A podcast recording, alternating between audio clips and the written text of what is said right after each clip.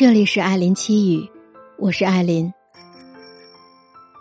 两个人合不合适，吃顿饭就知道了。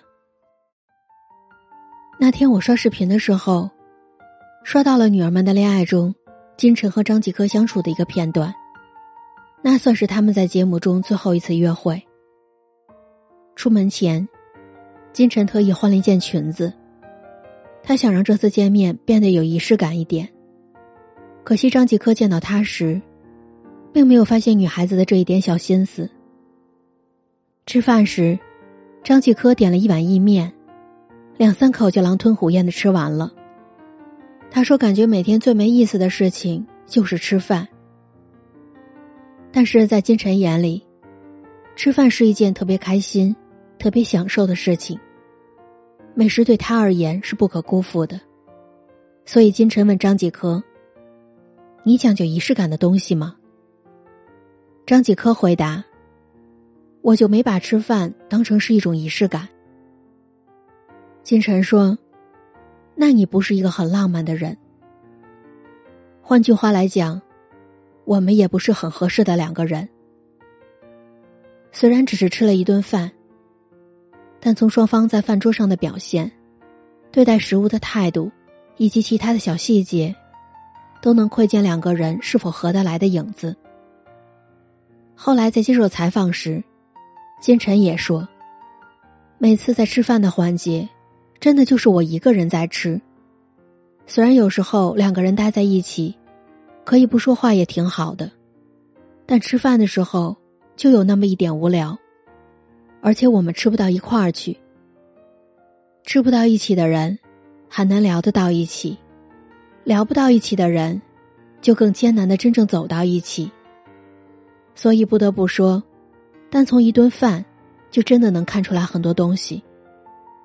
其实这些年，我们也看到过很多关于吃饭引发出来的感情问题。有一对情侣分手的导火索就是一顿辣火锅。男生呢无辣不欢，女生吃辣必爆痘和拉肚子。可就是因为喜欢男生。女生就一直迁就着，每次出去吃饭都是男生直接订，不是川菜就是辣火锅。直到纪念日的那天，女生看着前面的红油锅底，突然很委屈。她说：“我想换家店吃。”男生不解：“这不挺好的吗？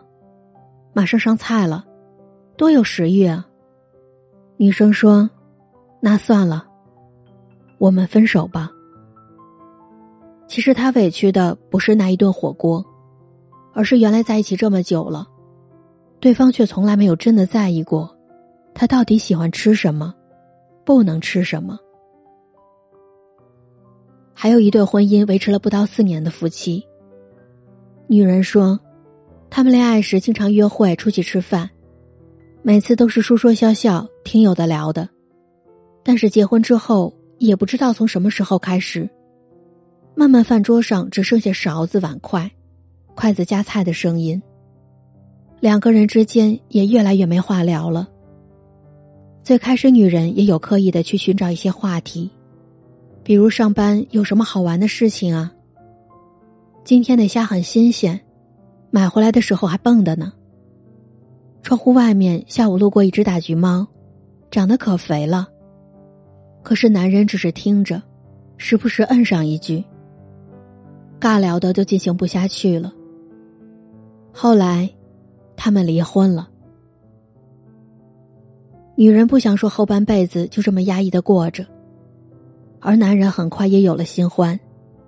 他们在饭桌上，也许会有很多话说吧。所以吃不到一块儿，聊不到一块儿，终究还是要分开的。之前听朋友给我讲过这样一件趣事。这个朋友的老公特别喜欢下厨。有一次他们吵架，吵得很凶，朋友气得摔门而出，去酒店开了房间。过了两个小时，冷静下来了，凶巴巴的打过电话去问：“你在干什么呢？”她老公说：“我在去接你的路上，四菜一汤已经做好了，准备吃大餐吧。”回家一看，全是他爱吃的菜。两个人相视一笑，再大的意见等吃完了，肚子饱了，问题也心平气和的解决了。还有一个前段时间刚结婚的朋友，她和她的男朋友就是因为口味相投认识的。吃遍了大半个城市里好吃的东西，聊遍了没遇到彼此之前的小半生，之后他们就在一起了。婚礼上，女生说起来，说那天晚上我们一起在外面闲逛，路过一个烧烤摊很香，他去买了一把串儿，我们就蹲在马路牙子上边吃边聊。他突然跟我说：“要不我们结婚吧？”我嘴里的香菇串还没咽下去，囫囵着说：“好啊。”晚上越想越觉得吃亏，是不是答应的也太容易了呢？好歹再上来十串八串的土豆片呢。台下的亲朋好友都忍不住大笑起来。但是余生还有很多年，他们还有很多很多的小龙虾、烧烤串、大闸蟹。家常小菜，清粥米饭，慢慢吃，慢慢爱。人生在世，吃喝二字，生活和爱情，其实不就是这么回事儿吗？一房两人，三餐四季，想想就很美好。这里是艾琳七语，我是艾琳，艾伦。爱情呢？如果不落实到穿衣、吃饭、数钱、睡觉这些实实在在的生活里去，是不容易天长地久的。过日子，过的不只是当下一时的心动和新鲜，而是未来漫长岁月里的柴米油盐。能聊到一块儿去，才能走到一起；能吃到一起去，才能一直聊下去。我希望你也能早点找到那个，问你粥可温，陪你立黄昏的人。晚安，做个好梦。我的有声书新专辑《我们都一样，年轻又彷徨》已经全新上线了，二十个关于勇气、成长与爱的正能量的青春故事，送给同样有梦想的你。和我一起重回青春，青涩的校园时光吧。最后，我想说，我的节目已经正式独家入驻了喜马拉雅。只要你在你的手机 app 里面搜索喜马拉雅然后再在里面搜索艾琳七语或者艾琳你就能收听到我以前的节目和我之后的更新了。